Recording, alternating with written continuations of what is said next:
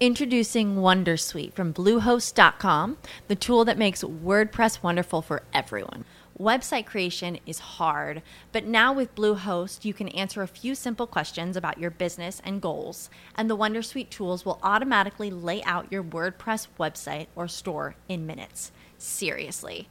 From there, you can customize your design, pick your brand colors, and add blocks. No custom theme or coding required. You'll get content suggestions that you can keep or revise, and with Yoast SEO built in, we automatically help you get found in search engines. From step by step guidance to suggested plugins to an AI powered help bot, our built in tools make WordPress wonderful for everyone. Whether you're a beginner or a pro, you can join over 2 million Bluehost users. Go to bluehost.com slash wondersuite. That's bluehost.com slash wondersuite.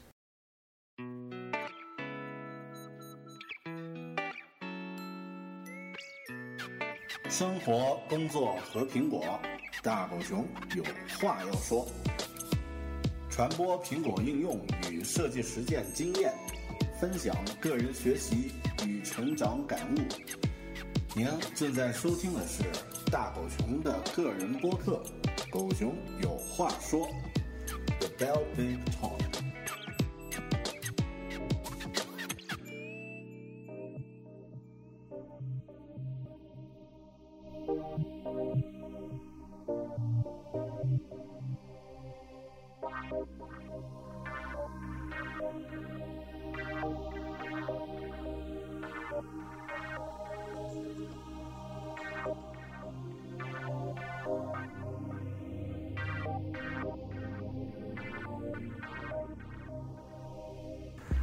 大家好，欢迎收听个人播客《狗熊有话说》的 Bell Big Talk，我是主播大狗熊。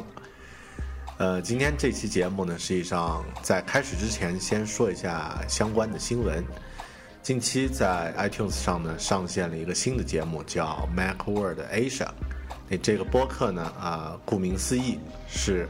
针对北京即将召开的一个关于苹果产品的一个大会而制作的。啊，那这个大会的名字呢就叫 MacWorld Asia，中文名字呢叫数字世界，数字，诶，数字世界亚洲博览会啊，不好意思。那这个呃，这个播客呢是呃我我做的这个特邀主持，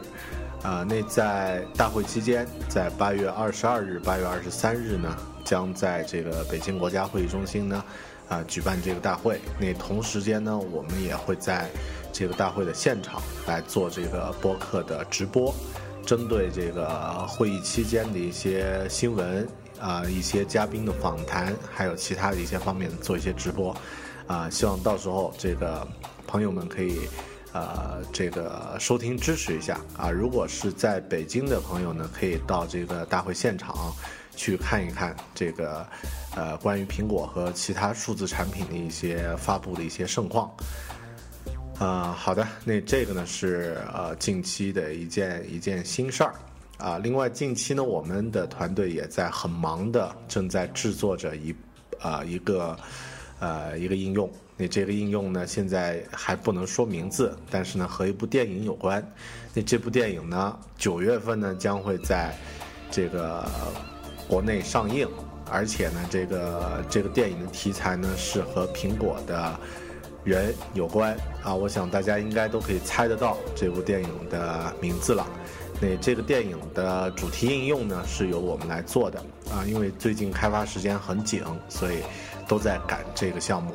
呃，希望大家呢到时候可以关注一下啊，因为预计到这个月的月底，八月份的这个下旬呢，这个应用呢也可以上线啊，可以可以通过这个应用了解更多关于这个电影的一些东西。啊，好的，这个，这个，这个新闻因为不能说名字啊，说的很含糊。好的，那这个就是我们今天呃一开始要闲闲聊的东西。那接下来呢，啊，我想今天的主要话题呢，可能很多朋友都会比较感兴趣，啊，就是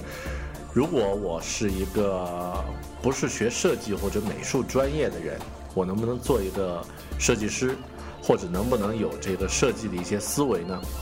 呃，这个答案呢，可以说有，也可以说没有。啊，那今天呢，我是站在呃一个呃阅读者的角度，啊，也同样呢站在一个呃这个从非专业的领域进入到这个设计行业的这样的一个人的角度呢，和大家分享一部书和他的这个书里面的一些呃观点。这本书的名字呢叫《写给大家看的设计书》，英文名呢叫《The Non-Designer's Design Book》。那呃是由美国的一位女作者、女设计师写的。那读完这本书，呃，哪怕你一点儿都没有学过关于设计和美术和这个呃版式设计等等的这方面的知识啊，哪怕你一点儿都没有。读完这本书呢，也可以稍微做出一点儿这个呃比较业内的这样的一个一个作品。好，那这个就是我们今天要分享的内容，写给大家看的设计书。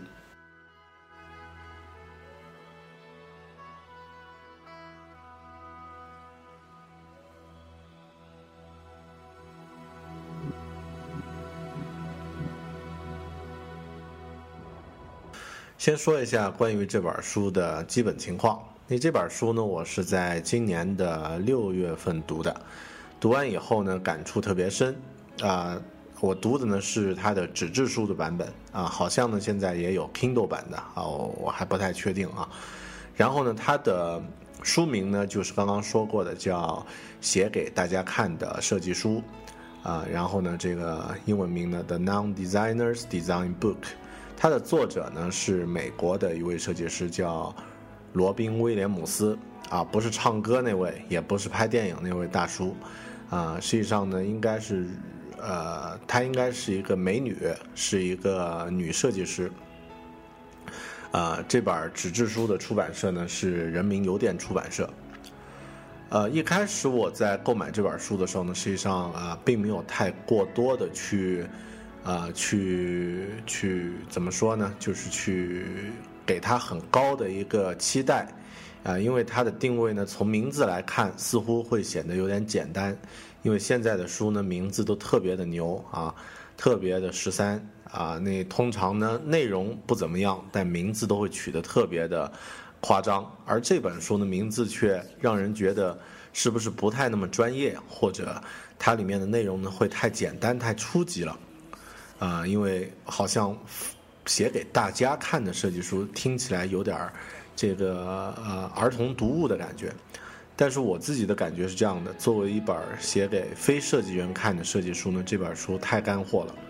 啊，这个推荐所有的和设计沾点边的这个从业者、爱好者都看一看。那里面呢，他提到了一些非常简洁易用的原则。啊，如果你可以在自己的这个呃，任何操作中啊，比如说你要呃给自己印名片也好，设计一个公司的标识也好，设计 UI 界面也好，设计宣传册，啊，这些这些原则都适用。如果你能够使用它的这个原则做一些简单的指导的话，那 基本上你自己做出来的东西呢，肯定和之前会不太一样。那另外呢，就是啊，你看，呃，看待设计作品。欣赏设计作品的这个眼光呢，也和这个没有看这本书之前呢会完全不一样啊。嗯，另外，为什么我想在今天也和大家分享这本书呢？还有一个小细节，就是这本书里面提到的很多设计理念呢，实际上和这个在近期苹果推出的这个 iPhone 的啊这个新系统，就 iOS 七的这个。界面设计呢，很多地方都有一些异曲呃异曲同工的地方，啊，那这一点呢，我们以后专门再说一次啊。但是这本书里面呢讲到的这些原则呢，啊，如果你啊看完这本书以后，对照着去看这个 iOS 七的设计呢，会发现它基本上呢是这个没有没有例外，都是遵循这些原则的。所以从这点来说呢，啊，做设计也很值得去看一下这本书。呃，当然后面我看了一下这个资料，实际上这位作者，这位美女设计师叫 Robin，她自己也是这个 MacWorld Expo 的这个顾问，啊，她也是 MacWorld 的顾问，所以呢，怪不得啊，那就是，啊，可能和苹果的一些设计理念呢是有相通之处的。好的，那这个呢是这本书的一些基本的情况。那现在我们就来具体分享一下干货，这本书的呃内容，它的精华，来和大家做一个分享。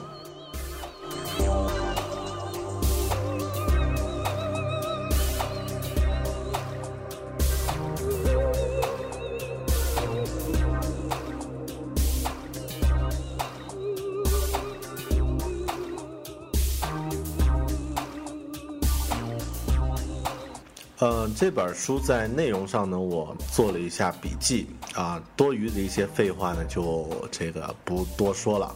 呃，还是以它的这个内容分享为主。那这个呃有有两大部分，那第一部分呢是啊关于设计原则的部分。那在这部分里面呢，啊作者一共提到了四条这个设计上的一个原则。如果能够活用这个原则，尊重呃遵照这些原则去操作的话呢，通常你做出来的东西都不会太次。那这个呢是第一部分。那在第二部分呢，就是在这个啊不好意思，在这个第二部分呢，作者专门针对字体做了一个介绍。啊，那字体呢，对我们不是从事设计专业的朋友来说呢。呃，是既熟悉又陌生的人，啊，那这个一个物呃一个东西，啊，对字体好像每个人都在接触，每个人都了解，每个人都知道什么是宋体，什么是黑体，但是这个真正这些字体的讲究是在哪里的话呢？我们并不是呃了解的太深，所以这本书里面又花了很多篇幅来讲到字体。你把这两部分看完呢，这本书的这个精华呢也就差不多了。你先说一下第一部分。呃，关于设计原则，设计原则它一共提出提出了这个四条大的原则，那呃分别是这个第一条是对比，对比呢就是 contrast，contrast，那这个啊是一个设计上的基本原则。第二个原则呢是重复，叫啊 repetition，啊 repetition。那第三个原则呢是这个对齐，alignment。啊，对齐。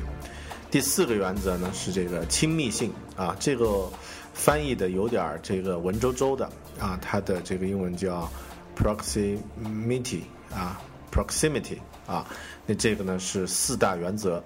那四个原则呢，当然通常情况下啊，很多这个创造原则的一些啊一些人或者一些作者呢，都喜欢把这个。英文字母的开头作为这个原则的这个缩写，当然这个作者就是咱们这本书的这个作者 Robin 呢，就专门提到了，因为咱们这四个词的开头组合起来不太雅，所以呢就啊就反过来呢就不用这样的组合了。这个当然他这样一说，每个人都会很很会心的一笑啊，因为。呃，如果刚刚大家注意到这四个原则的开头字母的话，组合起来呢是英文 C R A P，C R A P，crap，啊，这个啊，英文里面的一个啊，一个很粗俗的一个词啊，好，屎袋子、垃圾袋啊，那这个啊，大便的意思。呃，好，具体说一下啊，具体说一下这些原则的这个这个详细说明。第一个原则就是对比，那对比的基本的概念呢是什么呢？它的基本概念就是，啊，一定要避免页面上的元素太过于相似，啊，就是说如果要相同呢，就就就可以是一模一样的，啊，比如说同样类型的一个呃元素，啊，就要让它这个相同。那如果是元素不相同呢，就要让它截然不同。元素不相同的话，你就要让它截然不同。比如说一个呃呃很大的纸张上啊有一有一行小字，那你可以尽量让这行字小到呃几乎看不见。那这样的话呢，反过来就形成强烈的对比。那这样的对比呢，就会感觉特别的呃让人能够呃吸引别人的注意。啊，那这个呢是对比的一个基本的概念。那另外呢，说到刚刚说到元素如果不相同，就让它截然不同的话，指的元素呢包括像字体、颜色、大小、线框、这个形状、空间这样的一些东西。啊。当然，我们很多时候如果在平面的话，呃，经常会考虑到的呢，就是字体颜色大小。那这个呢，都是可以去这个啊强化不同的不同的点。大的东西呢，就尽量让它大到呃就特别特别大啊；小的东西尽量让它小到特别特别小。呃，那它的这个对比的基本的目的啊，呃，有有两条。那第一呢，就是说可以增强页面上的效果。可以让这个页面的效果显示呢更好看。第二个原则，第二个目的呢，就是可以让信息呢更有利于信息的组织，啊，就是你可以通过这个强化对比呢，让大家明确啊分类是不一样的啊。呃，我举一个例子啊，比如说大家如果看到一些这个呃很平淡的一些呃排版的话呢，会发现啊有一些排版是怎么排的，它正文的字体会很大。然后呢，标题的字体呢却没有那么大，啊，比如说标题呢用了一个一号字，正文呢用了一个三号字或者四号字，那这样看起来的话呢，那个呃就有点像那个政府发的文件啊，这个啊呃上面呢是一个一号字的标题，下面呢是这个四号字、五号字的这个正文啊，感觉呢很平淡。但大家如果看到一些近呃，就是近现代的一些这个设计杂志，啊，杂志的排版，甚至是一些呃现在设计的比较好的一些报纸的话呢，它往往会把标题做的特别特别的大，啊，这个标题甚至有的时候会大到这个横贯整个报纸或者杂志的这个 一半的版面，三分之一的版面。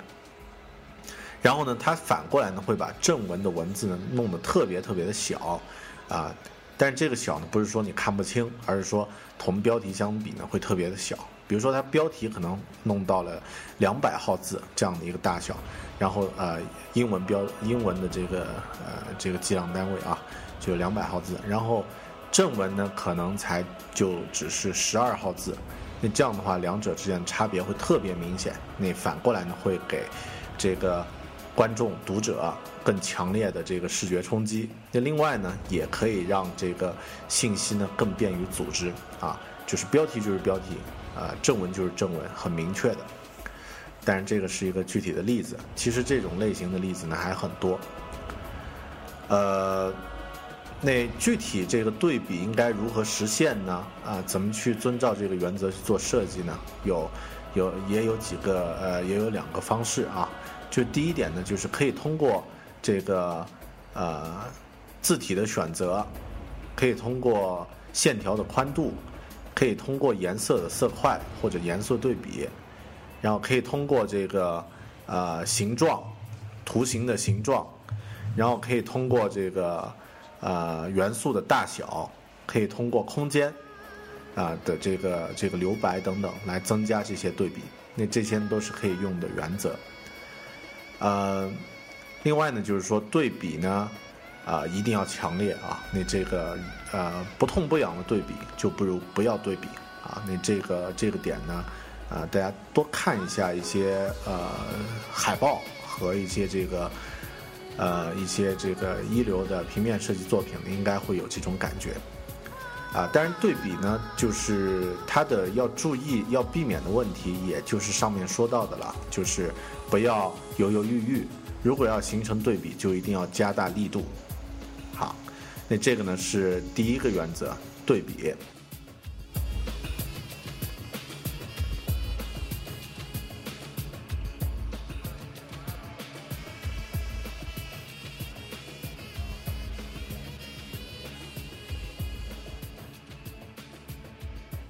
好的，接下来是第二个原则，重复 （repetition）。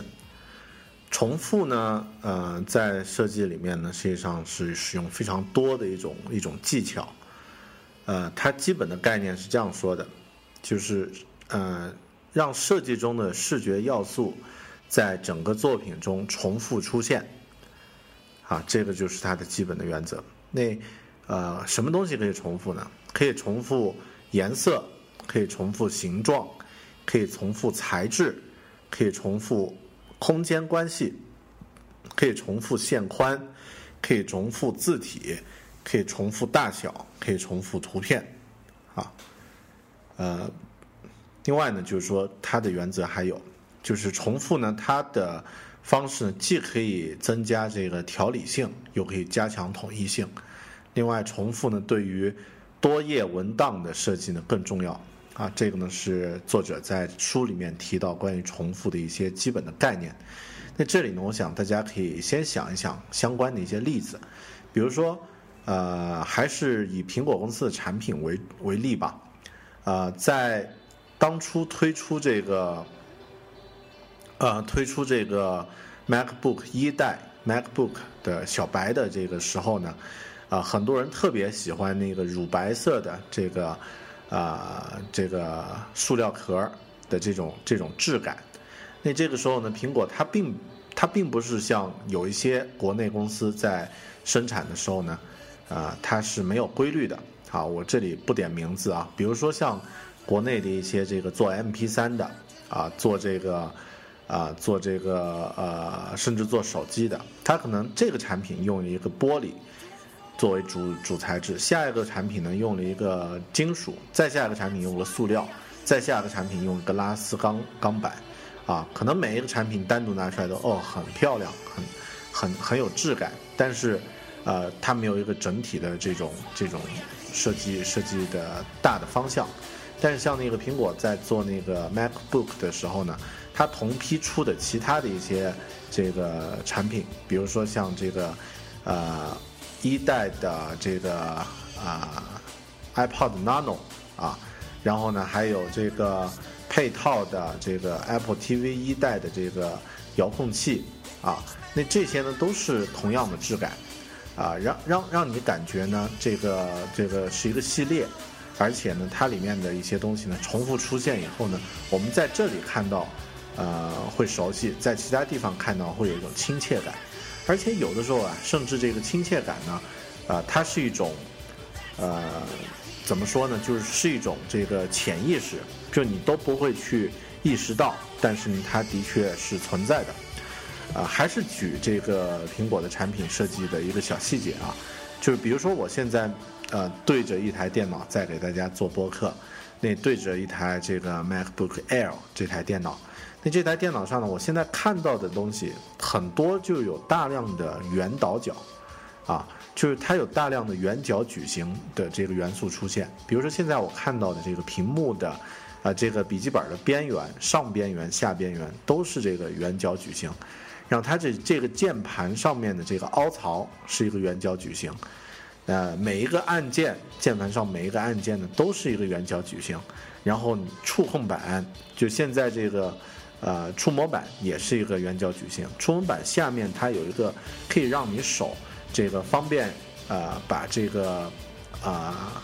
笔记本的这个上盖打开的一个抠的一个抠槽，那这个抠槽边缘呢也是圆角矩形。啊，然后如果我把这个视线移到屏幕上，屏幕上的这个，呃，很多应用程序的图标呢，它也都会是圆角矩形，啊，那这样的话呢，呃，就会有一些大量的这种元素重复以后呢，就会让我觉得，呃，很习惯，啊，很亲切。那同样，如果再把视线转到旁边去看这个 iPhone，去拍去看这个 iPad 上面的。图标和这个整体的这个形状设计的话呢，都有圆角矩形，那这种重复的感觉呢，就会让你觉得，呃，很亲切。啊，那它的这个原则呢，实际上不仅仅只是在这个一个平面的单一的一个作品里面去重复，而是说你可以，啊，从很多层面上呢去大量的去重复啊。然后，如果只是在一个单一的一个设计作品上呢，也可以做到这一点啊。比如说你的这个。呃，色调如果这个呃 logo 是用到了一个淡蓝色，那实际上呢，这个淡蓝色这个颜色可以在你的呃这个平面设计的很多地方呢都可以出现啊，它可以用作背景色，可以用作这个呃一些提示色啊，可以用作啊不一样的一些用途，但都可以用这个淡蓝色，这样的话就和你的这个 logo 的。啊，这个颜色呢是交相呼应的啊，就不会出现很乱的感觉。呃，我们举一个不重复的例子啊，大家可能会记得，早期咱们上网的时候呢，在 Web 一点零时代打开一个网页，你看到那个网页是花哨的、非常的这个有各种各样的元素，小星星还飘来飘去，然后呢，这个里面还会有一些点一下鼠标有一个闪闪光的一个效果，然后呢，这个不同的按钮每一个按钮都有不一样的动态效果，每个呃动态效果呢点击后这个过渡的动画呢还都不一样啊。我们可能会记得，这个 Web 一点零时代经常会出现这种类似的网页。那现在再去看这种网页呢，几乎是一个灾难啊！那这个会让你觉得，呃，这个山寨到了一种这个呃山鸡神教的程度。但是呢，呃，我们现在再去看一些这个公认的高端大气上档次的啊，这个词也用烂了。那这个呃。这个设计或者是这个网页的话呢，它里面会有很多简洁的元素，大量的重复啊。那这样的话呢，也是一种这个呃，就是现代的一种趋势啊。所以我们呃要要更深入的去理解这个重复的概念。呃，重复的基本基本的这个目的呢，当然是增统一增强视觉效果啊。那这个呢，都是一个最基本的目的。那另外呢，啊，如果这个它实际上也有个好处，可以让这个一个文字或者平面排版的一个作品更容易阅读啊，就可读性更强，因为它看起来很整洁、很有趣，然后呢，啊，就会让人觉得愿意去阅读。如果一个东西特别的复杂，啊，可能你的阅读的这个，啊，这个意愿呢会小很多。具体怎么去做重复呢？就首先你心里得去想，就是得想着如何去保持和增强这种一致性，这种统一性啊，要去想。然后其次呢，你要去找一些，啊，就是呃，看看有没有可能去增加一些纯粹为了建立重复而设计的元素啊。那第三呢，就是说自己可以创建一些新的重复元素。来增加设计的这个效果，并且提高信息的清晰度。啊，这一点说起来很很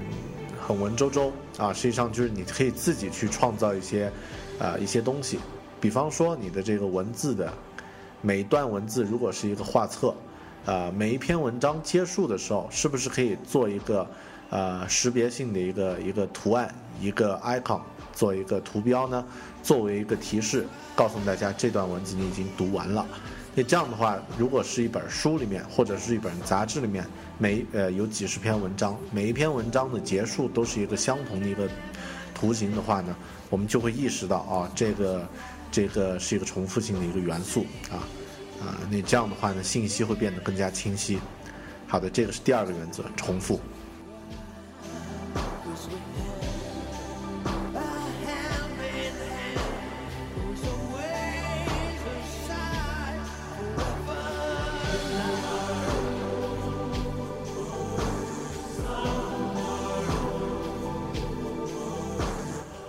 第三个原则，对齐 （alignment）。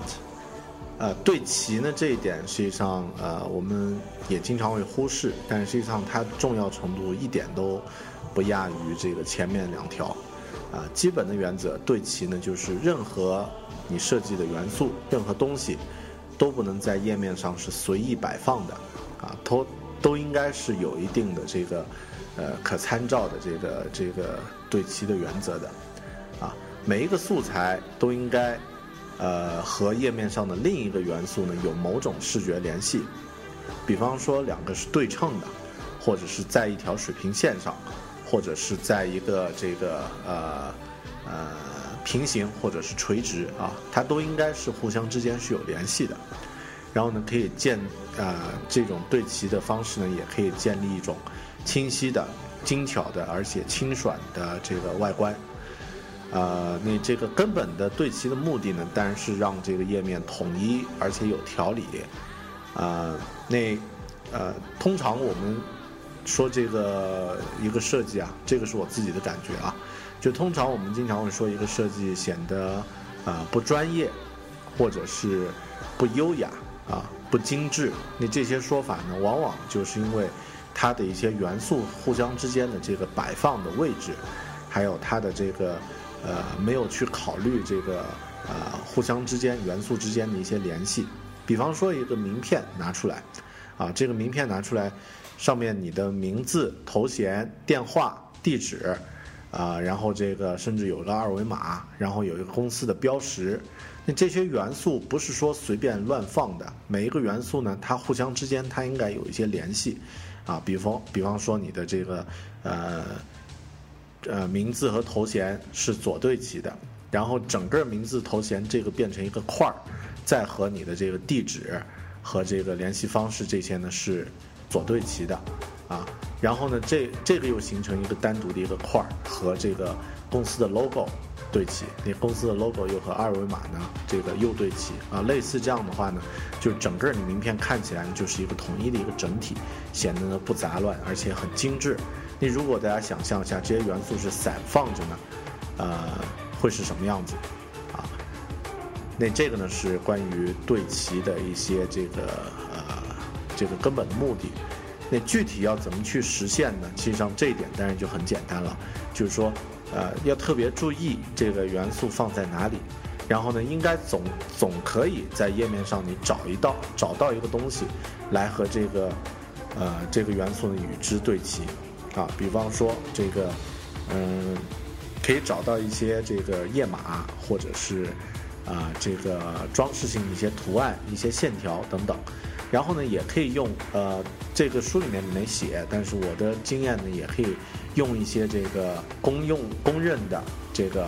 呃一些隐藏的线条啊，就是没有画出来，但是每个元素上都会有的，比如说黄金分割线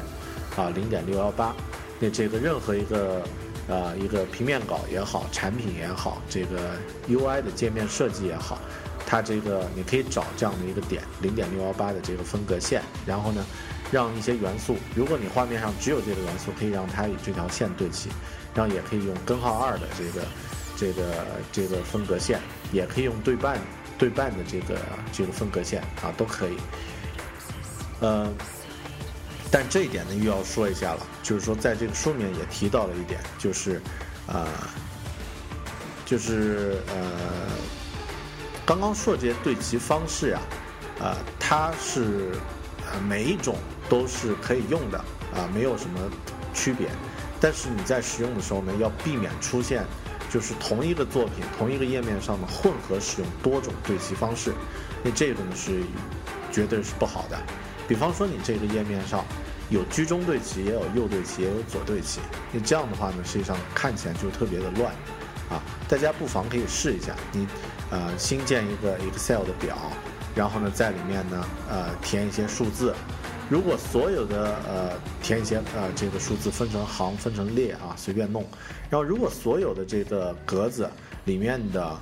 呃信息都是这个左对齐，它看起来很规整。所有的东西都是右对齐也还行，都居中对齐也没问题。但如果有的是左对齐，有的居中对齐，有的右对齐，这整个这个格子特别的乱。特别的这个看起来不舒服啊，那这个呢是注意不要混起来用。如果都是居中，就全部都居中；如果是都是左对齐，就全部左对齐。啊，那这个啊，当然分块呢再单独再说啊，但是整个这个啊不要混合使用。那另外呢是它的第二个原则，实际上刚好提到了一点，就是尽量避免全部居中对齐。啊，除非有意要创建一种比较正式、稳重的这种这种方式，呃，为什么呢？因为这一点实际上我的理解啊，这个呃居中这种对齐呢，它比较稳定，啊，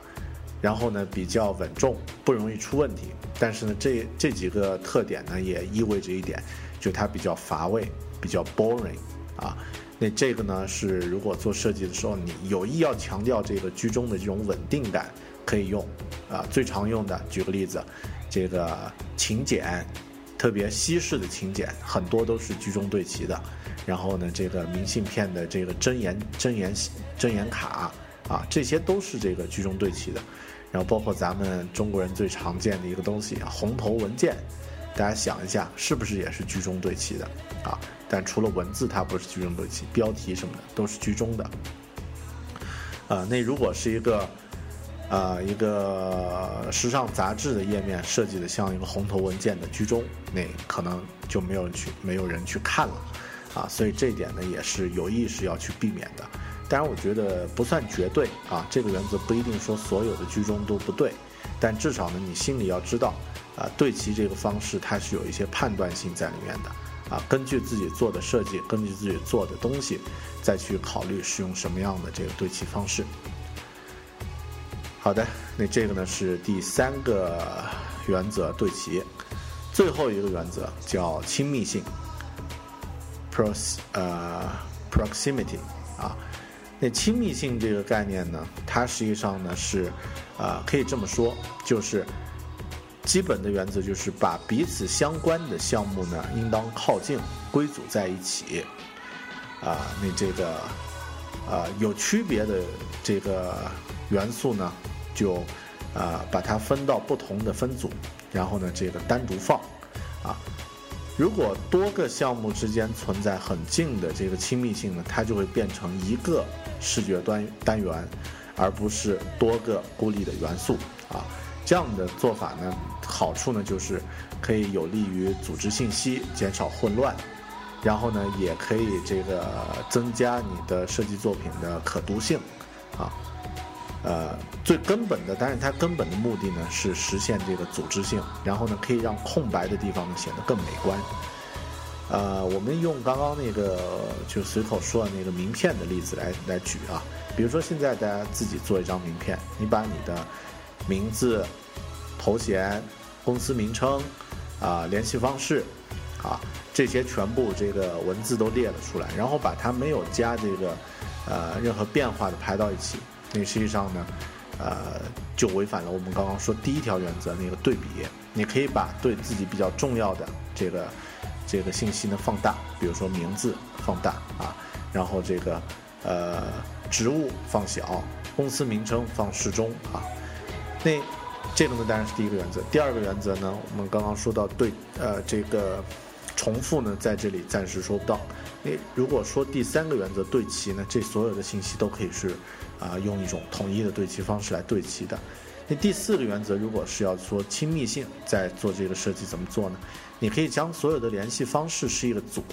比如说你的联系方式呢，啊，包括了你的电话、邮件，啊，这个呃地址，还有这个其他的一些信呃联系方式的信息。那这一块它变成一个文字块儿，啊，你可以用一个单独的一个字体，然后呢，用一个。啊，把它单独分成一块儿，然后你的名字和职务呢，单独又是一块儿，用了另外的一个字体，相相接近的一个字体，然后呢，这个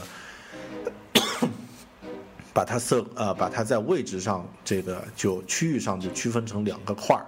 你人在阅读的时候呢，就看到这个联系方式，你就知道这一块儿都是一个啊有关联的信息，而你的名字不属于你的联系方式，所以没有跟这一块儿归到一起。啊，那这个方式呢，当然是最，啊，最呃，大家最常见的一种方式了啊。那现在呢，在很多这个呃画册，呃这个页面设计上呢，都会用到这个点，就是把这个，呃，就是呃或者说专业一点的设计师啊，都会用到这个这个概念。因为专业的设计师特别喜欢一个东西啊，就是空白，啊，很珍珍珍惜这个空白这个东西，就是。呃，普通的设计师会把所有的元素全部堆到一起，然后呢，不留任何的这个空间和空白。然后专业的呃，这个有经验的设计师呢，会尽量的去呃，去让这个作品呈现出一些呃一些空间出来。那怎么呈现呢？实际上，你把不同的信息分组，呃，图、图片、文字啊，文字的这个内容分一下组，然后放在不同的区域的话呢，中间就会有空白。那空白呢，是每个人都会啊，心理上不会说喜欢，但是，呃，这个看到的时候呢，潜意识里面都会特别喜欢的东西啊。嗯，说到这个亲密性如何去啊，这个呃，在操作的时候呢，有一个小技巧，就是说，如果你在呃看这个作品啊，一个比如说一个平面设计。啊，它这个分组是不是准确的话，你可以眯着眼睛，眯着眼睛，然后呢，这个时候保呃，这个让这个眼睛处于文字小文字看不太清楚的这种状态，然后去数一下，你这个页面上面有多少元素啊？比如有多少的字块，然后分成几个大块。如果这个呃一个一个呃单独的页面上呢，这个页面元素超过三到五个了，你如果到这这个程程度呢，就要考虑把它们归组，把它们合并了啊。那这个呢是这个呃关于亲密性，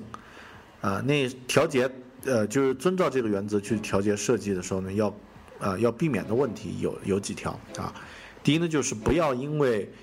不要只因为这个有空白。就把元素呢放在角落或者中央啊，这个呢是要避免的啊，不要因为害怕空白就把这个元素就放在角落或者放在中央。你可以，你可以这个要根据这个对齐的这个原则去放，而不要，呃，因为躲空白而去放，或者为了破坏空白而去放。那另外呢，就是说避免这个页面上有太多孤立的元素，这些元素互相之间呢要有一点联系，不要让它孤独的放在那里。啊，呃，就像人一样，如果你一个人要站一个舞台的话，很难 hold 住，除非乔布斯。那如果是这个一组人的话呢，会显得有力量一些。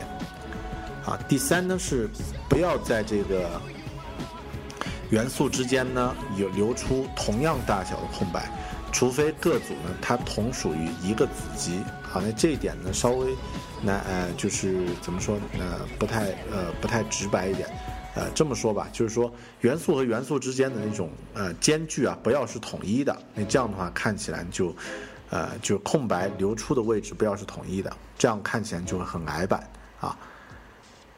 呃，第四呢，就是说不同不属于同一组之间的元素不要建立联系，不要建立任何形式的联系。好，那这个呢是关于亲密性。呃，以上几条呢，就是它的一些基本的原则。那如果能够把这些原则用好的话呢，你的设计的专业的这个呃看起来比较专业的这个概念呢，应该不太难。呃，但是说到设计呢，还有两个元素，就是后面会专门说到的这个字体是一个很大的一块儿。那另外呢，就是关于颜色啊，因为刚刚我们一直没有说颜色，那颜色呢也单独说一下。呃。颜色的应用呢，有这个有一些基本的这个色彩知识啊，但是几句话就说清楚了，我们不去说的特别复杂啊。第一是色轮，色轮的话，大家应该呃都见过，就是呃把这个颜色呢按照呃红黄蓝，然后呢啊按照冷和暖呢顺序的排列，从冷到暖，然后呢再从暖到冷，那它会形成一个。三百六十度的一个圆环，那这个东西就是色轮，那这个呃再加上这个黑和白之间的这个补色的话，补充的话呢，就可以让这个颜色呢变得呃就是形式上呢很丰富，啊，然后呢这个颜色的基本概念有个三原色，三原色呢就是呃红绿蓝红黄蓝啊有两啊有有这个两种啊。然后呢，三间色，三间色呢，就是在这个三原色的这个色，呃，如三原色的位置在色轮上呢，这个把它这个平行的啊，再移动一个呃九十度啊，那它就变成了一个三个间色啊。呃，然后互补色，互补色呢，实际上就是每一个色轮它呃每一个颜色它在色轮上呢对应你呃对应的这个位置，然后它的对立面就是呃对面的一百八十度这个颜色就是它的这个互补色，啊，比如说黄色的互补色呢就是蓝色啊，然后这个时候呢就会有这个三色组的概念了，这个三色组呢。啊，比如说基色三色组，那就是红黄蓝，那这三组色呢可以一起用啊，那它是一种很稳定、很稳重的一种颜色。然后间色三色组呢也可以用啊，就是把这个呃这个颜色呃这个三原色啊旋转九十度以后的这个三间色，然后呢把它啊一起作为一套颜色一起用的话，也也挺好的。还有这个分裂互补三色组，你这个分裂互补三色组呢就是。把其中一个呃，比如说三原色其中的这个呃蓝色的这个反色啊，然后呢再加上原来的这个另外的两个色啊，就变成一个一个色组啊。这个我有点记不太准确了啊，这个大家可以具体去查一下，就是关于颜色的这个三色组、三间色啊、互补色啊这些标准的定义，可以再去查一下。然后呢，这个类似色呢也是一个很常见的，比如说，呃，深红和浅红，那这个都是这个啊有关联的这个颜色啊。然后呢，色调啊，色调呢在呃英文里面呢是 hue 啊，暗色叫 shade 啊，亮色呢叫 tint。那现在呢，这个 iOS 七呢大量的使用的这个亮色就是 tint 这种这种颜色，就是饱和度比较高的这种颜色啊。那这个色调呢，就是呃饱和度啊可以调节的这种这种，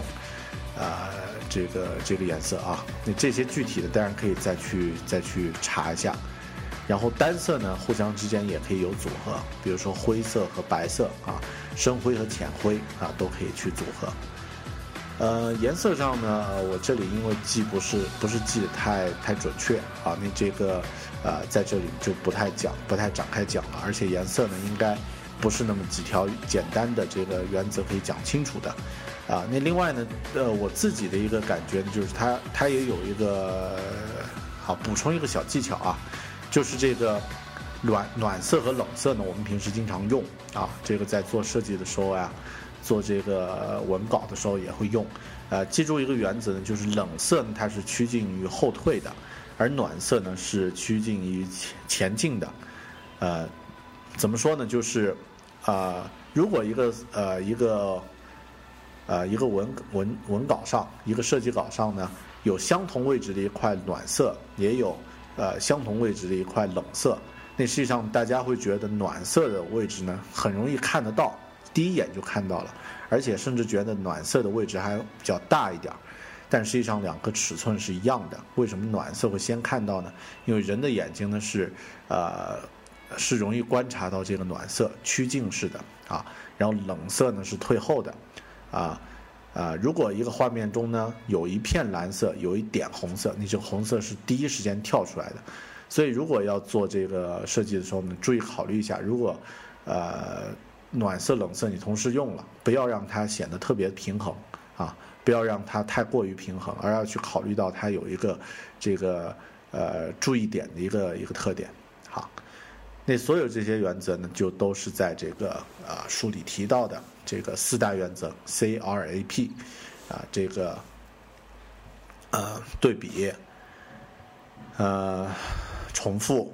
对齐，还有亲密性，把这些原则。结合到一起呢，应该可以做出一些很好的一些设计。大家在听播客的时候，不妨也看一下。如果你是在坐公车，或者是在坐乘地铁，旁边应该会有一些海报、广告啊，街边的广告、户外广告，然后海报，看一下这个啊一些高端品牌的一些设计啊，它是不是符合这四条原则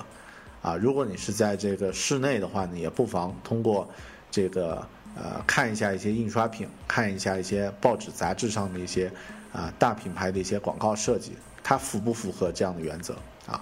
啊，那呃，这个呢是这本书里面提到的关于这个呃设计的四大原则。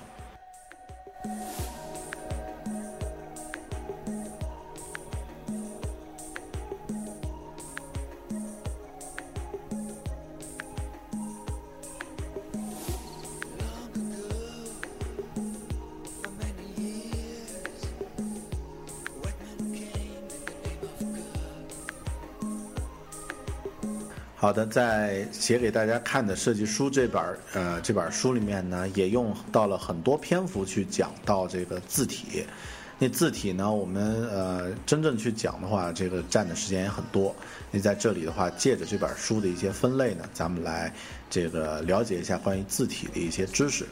那首先，字体呢，这个基本的就是协调、冲突、对比，有三个基本的概念。呃，协调的概念就是说要使用相同性质的字体啊，字体在用的时候呢，不要把那个，呃，就是呃，怎么说呢？就是呃，感觉天生是矛盾的这种字体呢，同时使用啊。呃，我这里不太好举例子，先把这个原则说完吧。然后第二个原则呢是冲突，冲突呢就是说，呃。设置了这个两个或多个类似的字体，它们并非完全不同，但也不完全相同，这个就变成冲突了，啊，那对比呢是一个好的东西，啊，对比呢可以让这个呃视觉呢呃充满这个不一样的感觉啊。那对比呢，可以使用完全不同的两种概念的字体，让它形成形成这个反差，从而增强这个视觉的冲击力啊。你比方说，呃，举个例子吧，就是所谓协调呢，就是说所有你的这个文本里面的字体，一个设计稿里面的字体都是黑体的这个大的大的这个分类里面，可能用到了这个呃粗黑体，用到了细的黑体。但是，它的这个结构形式都是黑体，那这个时候呢就显得特别的协调。那这个呢就是啊第一个原则叫协调，第二个呢是冲突。那冲突呢实际上就是说，呃，你设置了两个或多个类似的字体，但是它们有点联系又有点区别，但是区别又不大。那这种呢就让人觉得很不舒服。举个例子，你在这个呃画面里面用了手写体，那用了一个这个隶书。的这个手写的隶书体，又用了一个草书，啊，又用了一个好，可以吧？草书，那这样的话，两个字体放在一起呢，就感觉特别的，都虽然都是手写的，但是差别又大，但是又不像这个机器和印机器印刷字体和这个手写体那种差别那么大，就会变成一种呃感觉就非常不舒服。呃，第三呢就是对比。对比的话呢，实际上反过来呢，呃，这个如果用的时候呢，可以大胆一点。比如说一篇文章，你标题呢用了一个这个大粗黑啊，这个这个标题，然后正文呢用了一个这个呃细的宋体。那实际上这两个字体呢，差别是特别，就是完全是两套不一样的字体。然后呢，粗和细，它的这个风格也不一样啊。这种呢就会形成对比和反差。反过来呢，会让这个作品变得很。很有设计感啊，很舒服，所以呢，我们是应该强调去协调和对比，尽量去避免冲突啊。那这个呢是字体的基本原则。呃，西文的字体、英文的字体呢，其实有四呃六个大类别。那在这里呢，简单说一下吧。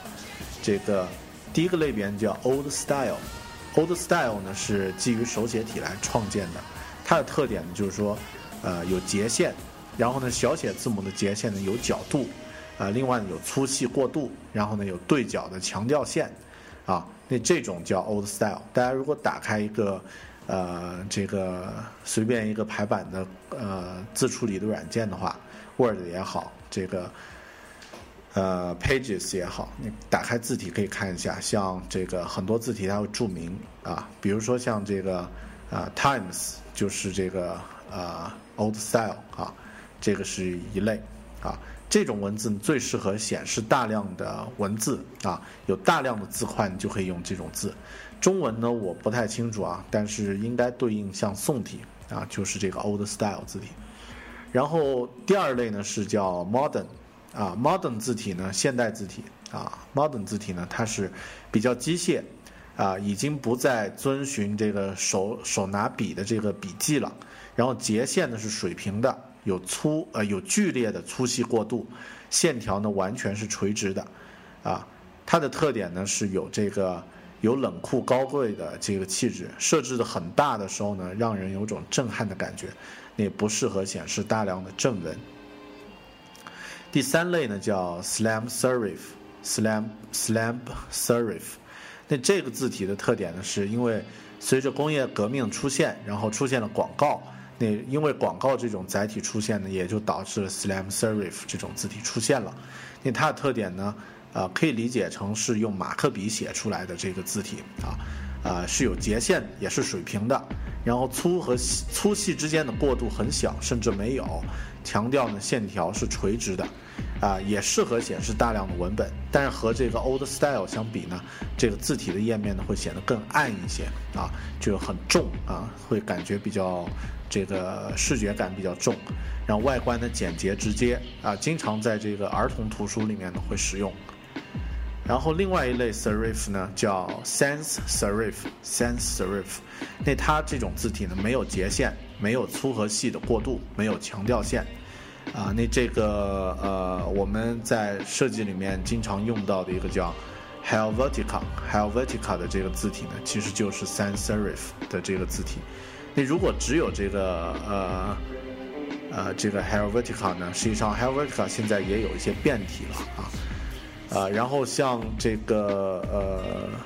它这里单独举了一个特例啊，这个特例的字体在苹果的这个默认的这个系统里面也有，这个字体叫 Optima。Optima 这个字体呢，虽然属于这个 Sans Serif 这个字体，但是很难和其他字体结合起来用，所以最好说是单独用啊啊，因为它是没有有粗细过渡，有强调线，也没有截线啊。那这个呢是这个第四类字体叫 Sans Serif，第五类字体叫这个 Script 啊 Script，Script 呢实际上简单来说就是手写体。啊，英文里面啊，西文里面就是手写体，啊，它就是用一个书法字体或者印刷手写的所有字体，都叫这个呃 script 字体，啊，那可以分为很多了。如果要再细分的话呢，可以分为连笔手写体、不连笔手写体、手工书写手写体、模仿传统书法风格的这个手写体等等。呃，这个 script 在使用的时候呢，原则就是说要少用。啊，实际上很简单，你也不可能把这个手写这个字体全篇都去用，那样的话就太丑了啊。然后呢，有一个绝对不要去做的事情呢，就是不要把手写体设置为全部是大写啊。你在英文设置的时候试一下，如果把它都设置成全大写，再用手写体，看起来会有多么的难看啊。那这个呢是一个原则。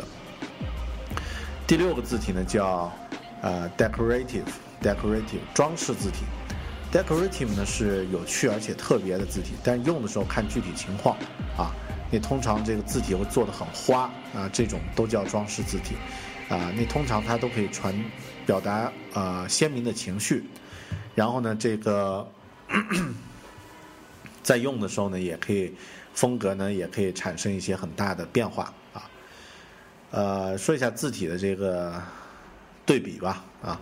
字体对比呢。举个例子，如果你用十二号字去和十四号字形成对比，是没有对比的，它不好。但如果你用十二号字和七十二号字来形成这个同时使用的话，就非常好，它会形成这个，呃，这个强强烈的这个冲击感。然后你也可以试一下，就是全部。呃，留大空白，用小字体。就刚刚我举过那个例子，一张大的白纸上，中间写了很小很小的这个文字。那这样的话，反过来会吸引这个呃读者呢，去认真的去看这个小文字写的什么内容。如果你一张大纸上面一个大字，那可能只适合远处去看啊。呃，那另外呢，就是说不要使用全大写，但对中文来说呢，没有这个概念啊。另外一个字体的这个，除了尺寸上呢，还有一个就是它的这个，呃，英文叫重量 （weight）。那重量怎么去理解呢？就是刚刚说的这个，呃，如果都是这个加粗的字体，会整个页面这一块元素，字体的这块元素看起来特别重、沉重啊。你如果都是这个极细线的细线的这个字体的话，它这一块会显得很清爽啊。那这个，呃。要加强对比呢，在这个加粗加细上，实际上用好呢就就很好。比如说黑体，你可以用一个这个超粗黑作为一个标题，然后可以用个极细黑作为一个正文，它们之间就形成了一个这个粗细的这个重量上的一个区别啊。也可以用这种方式来组织信息啊。呃，另外是结构。呃，结构怎么说呢？结构就是 structure 啊，这个怎么来解释呢？就是说，呃，如果你要是结合两种不同字体系列的字体呢，就要使用不同结构的字体啊。呃，不要把同一个类别中的两种字体放在同一个页面上。我们用中文来举例吧，可能显得比较啊容易理解一点。比如说，你这个页面上用了一个呃这个。微软雅黑，啊，这个是一个黑体，然后又用了一个这个美黑，啊，美术黑，然后又用了一个这个啊文鼎超粗黑，啊，用了这三种黑体都在一个画面上的话，它就会显得特别的难看，啊，就不符合我们刚刚说的那个那个点，就是啊增加了冲突了，啊，你要避免冲突，所以这个这个是关于。字体结构上的啊，呃，那这个怎么说不算结构吧，应该算字体的这个体系啊，在使用的时候呢，啊，如果要形成差别，就要用完全不同的，比如说用宋体加黑体，那这样的话呢，就是两两套不同的体系中间的文字出现的话，不会形成这个冲突，只会形成对比啊。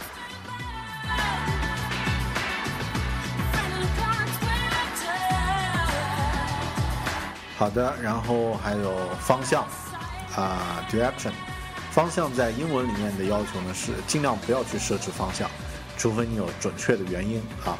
不要去人工设置，就是从左到右，从上到下这种去排就可以了。你如果是这个排版上有图片或者线条呢，可以结合这个图片线条来形成这个方向上的反差，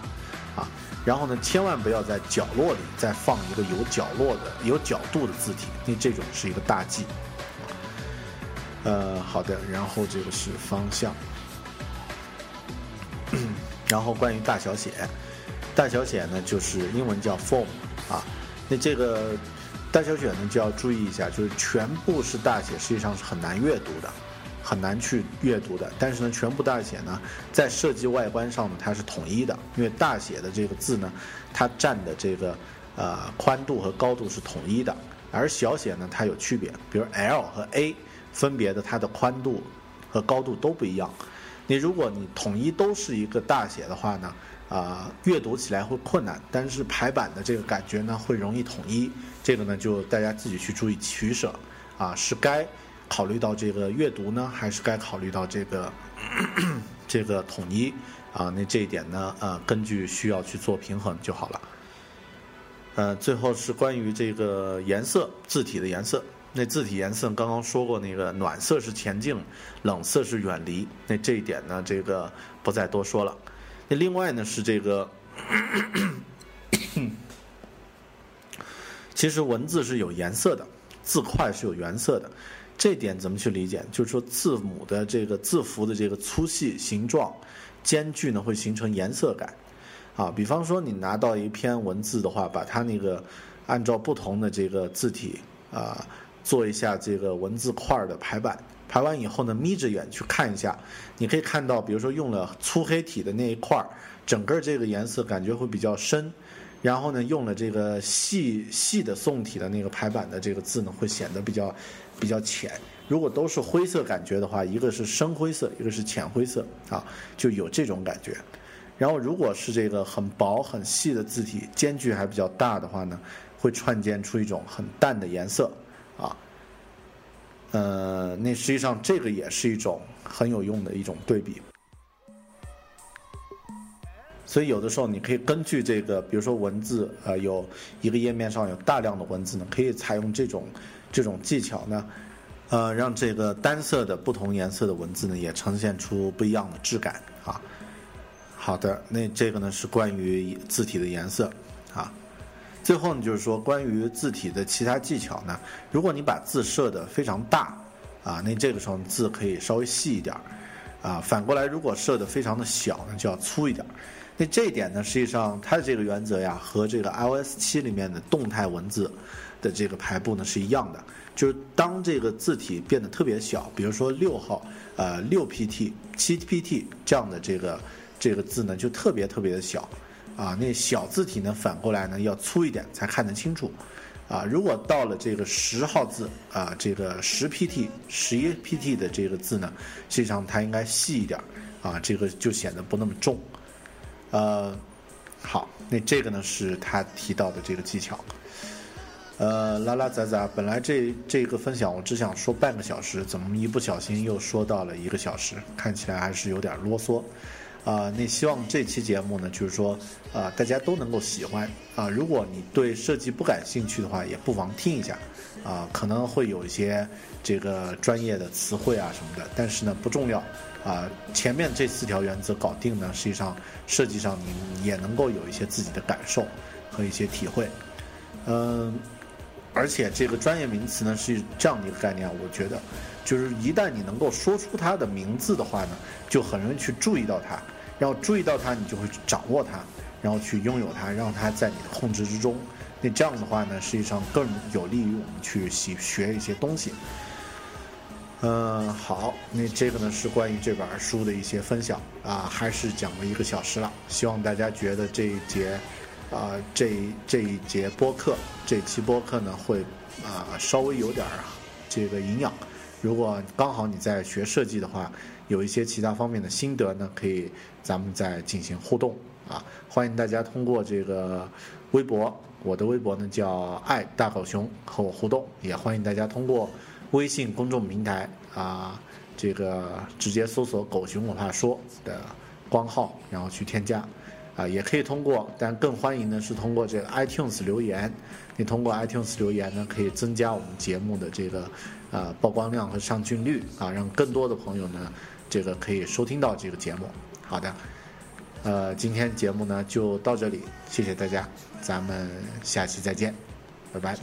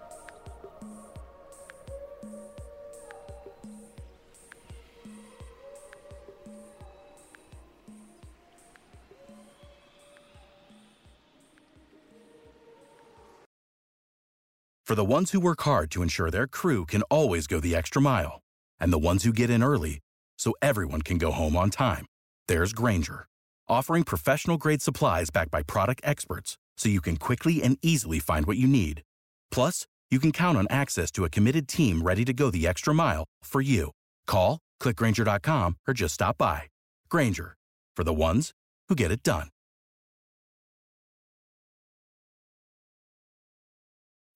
When you need mealtime inspiration, it's worth shopping Kroger, where you'll find over 30,000 mouthwatering choices that excite your inner foodie. And no matter what tasty choice you make, you'll enjoy our everyday low prices, plus extra ways to save, like digital coupons worth over $600 each week. You can also save up to $1 off per gallon at the pump with fuel points. More savings and more inspiring flavors make shopping Kroger worth it every time. Kroger, fresh for everyone. Fuel restrictions apply.